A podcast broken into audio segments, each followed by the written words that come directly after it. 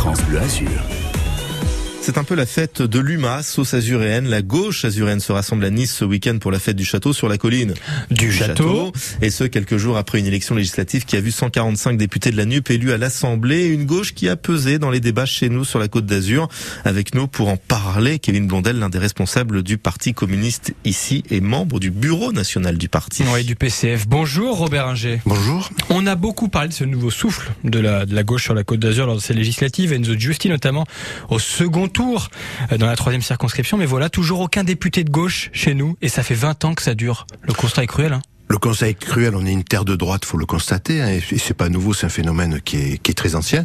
Ceci dit, euh, avec ces élections législatives, je dirais que la gauche a repris pied euh, au travers de, de la, la, présence de d'Enzo au second tour, et euh, c'est un signe annonciateur d'avenir euh, et la volonté de tous les partenaires de la nouvelle Union populaire de, de construire dans ce département une véritable alternative à la droite. Bon, dans le même temps, la NUPS a tout de même recueilli, alors NUPS, NUPES, vous dites comme vous voulez, hein, je sais pas trop. Moi je dis nouvelle Union populaire, c'est plus simple. Même on n'est pas tous d'accord visiblement. 145 députés à l'Assemblée, ça c'est un succès selon vous, on peut parler de succès? C'est un succès on avait une ambition qui était beaucoup plus forte. Faites la moue quand même. Oui, oui non, c'est un succès. On avait l'ambition de de, de, de, remporter, euh, de, au moins d'approcher une majorité. Ceci dit que 145 députés, ça double quasiment le nombre de, de députés de la législature précédente. Donc rien qu'en en cela, c'est c'est un succès. Et puis surtout, c'est un succès parce qu'on vient de déjouer, je dirais, le piège institutionnel qui voulait qu'automatiquement euh, les législatives accordaient une large majorité au, au président élu ou réélu. Hmm. Ça n'a pas été le cas. C'est surtout ça le succès en fait. Hmm c'est surtout ça le succès. Même si ça se fait aussi à la faveur du Rassemblement national qui prend beaucoup de le, le grand succès, c'est qu'aujourd'hui, Emmanuel Macron n'a pas la majorité à l'Assemblée nationale et qui va devoir faire avec l'Assemblée nationale. Et ça, je pense que politiquement, ça va donner un peu de respiration dans ce pays, ça va redonner toute sa place au débat parlementaire et ça va aussi permettre de, que les choses s'éclaircissent. Par exemple, hier, c'est l'abstention du Front National qui permet l'élection au second tour. Rassemblement national aujourd'hui. Du Rassemblement national qui permet l'élection au second tour de la candidate d'Emmanuel Macron. Donc, on va voir au travers des débats parlementaires, des votes des parlementaires, des majorités se constituer ponctuellement, mais qui vont éclairer sur la réalité des choix que portent les uns et les autres. La NUPS veut peser, être l'opposition, et pourtant, il y a déjà des, des scissions un peu. Vous avez créé votre propre groupe à l'Assemblée, c'est déjà fini. L'union, c'était bah, juste le temps des élections? Pas du tout, parce que c'était un accord c'était l'accord de départ, chacun crée son groupe. Et si vous regardez bien les choses précisément, le nouveau groupe qu'ont créé les communistes et les députés ultramarins mmh. s'appelle Gauche démocratique et républicain et Nouvelle Union populaire. Alors comment on dit ça?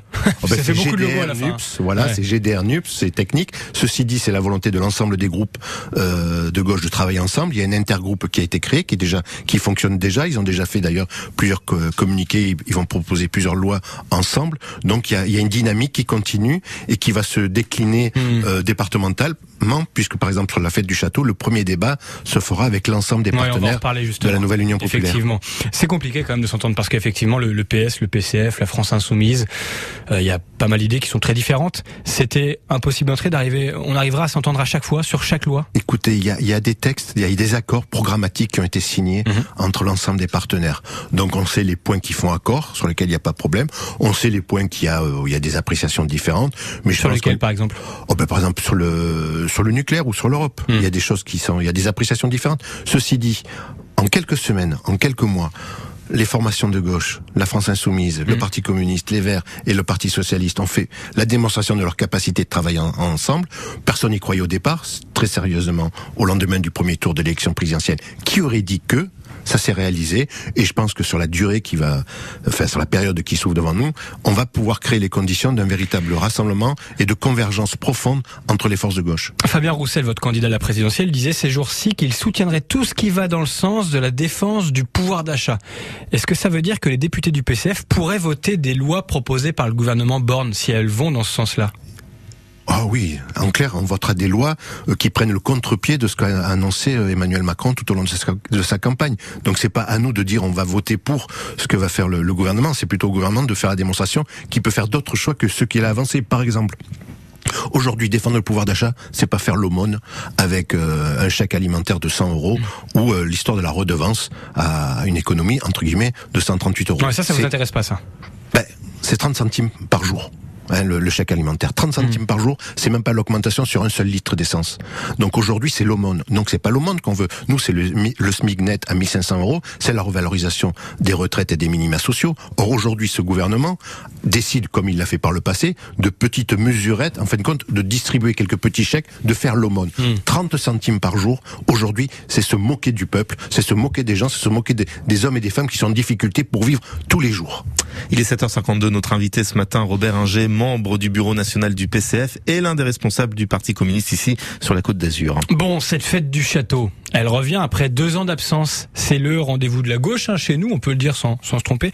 Vous pensez que l'élan des dernières semaines peut donner une ambiance particulière, ramener plus de monde sur la colline? Ah ben c'est bien sûr qu'il y a une ambiance particulière. Ça veut dire qu'il y, y a, enfin quelque chose qui bouge à gauche, il y a un, espoir qui qui se crée. Il y a beaucoup d'attentes, euh, il y a beaucoup d'interrogations. Euh, vous, vous l'avez évoqué d'ailleurs. Est-ce que ça va durer, pas durer hmm. Donc il y, a, il y, a, tout ça qui est en débat. Et je pense que les, les hommes et les femmes de gauche, les militants, qu'ils soient communistes, insoumis, euh, socialistes ou écologistes, ont besoin de se retrouver pour euh, pour faire un peu le point, pour débattre entre eux, pour faire le le, le topo sur sur quoi ils sont pas d'accord et sur, sur quoi on peut avancer. Et puis il y a besoin de débattre. Je pense qu'aujourd'hui la la gauche a souffert, pendant très longtemps de, de s'ignorer les uns les autres, de pas vouloir euh, se confronter et de débattre. Aujourd'hui, on est dans une situation, on a tout posé par écrit, noir sur blanc, ce sur quoi on est d'accord, sur ce quoi on diverge. Il faut avancer et on a intérêt à avancer parce qu'aujourd'hui tout le monde a conscience que dans ce pays il y a une, il y a en fin de compte deux alternatives ou c'est l'extrême droite ou c'est la gauche rassemblée et au milieu la, droite qui, euh, qui fait euh, le jeu de l'extrême droite donc aujourd'hui, il faut qu'on se rassemble pour changer les choses profondément dans ce pays. Il sera aussi question de l'avenir, du coup, avec euh, notamment une conférence euh, dès le vendredi, le premier jour, législative et maintenant, ça s'appelle.